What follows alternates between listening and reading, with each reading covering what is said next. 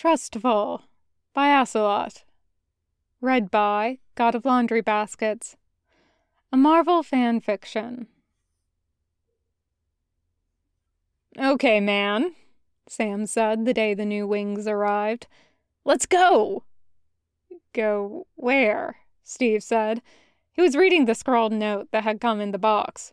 Rogers, you don't call, you don't write. I'm starting to think you only love me for my tech. Dinner, Stark Tower, next Saturday. Bring the new playmate. He can fly you in now. White Oak Canyon, Sam said. Next time you throw your ass off a plane and into my arms, I want more than a 50% chance of catching you. Steve folded up the note and tucked it away, half smiling, wry. I never doubted you for a second, Sam. That's only 'cause they don't teach you army boys enough math. Sam said. Sam's insurance was giving him a hard time about his car. They wanted to call the Winter Soldier an act of God, which sounded about as far from the truth as you could get to Steve, and Shield wasn't around to pick up the tab anymore. So they took the bike up to Shenandoah Park. The drive wasn't a lot more than an hour in nice weather, and as the highway stretched out, Steve felt all his muscles starting to loosen up little by little. It was a funny thing. He'd always been a city kid through and through. A bush had been cover that a Nazi was probably about to jump out from behind to shoot him. But now, the further they got from the city, the easier it got to forget everything behind him. Everything except Sam. A solid bulwark at his back, hands resting easy on his waist. They hiked up to the top of a nice clean ridge with a good grassy hill and lots of shrub vegetation at the bottom.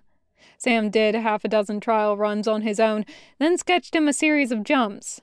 They started with the easy ones, where Steve climbed up onto Sam's back and Sam got them to the ground, and worked up to the dead weight ones.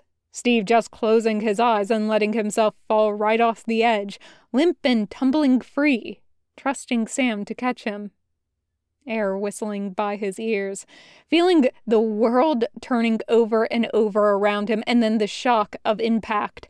Sh- Sam's arms coming around behind him, locking them to his chest to chest, and the acceleration pressing them together. Steve's eyes started to sting the third or fourth time helplessly. After the fifth time, Sam put him down on the ground on his feet. Sam said, gently, Hey, you all right? Steve had to turn away and sit down and wipe tears from his face. He heard Sam ease off the wings and put them down. Sam sat down next to him on the grass, shoulder to shoulder. Steve took a deep breath and another. Trust falls can get pretty intense, Sam said. Yeah, Steve swallowed. It's been a while.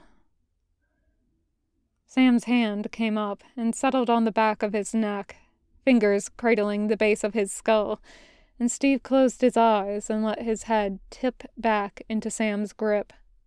For a moment he was still hanging there, midair, and then Sam was kissing him, sweet and slow, carefully easing him down into the grass. The end. Thank you for listening.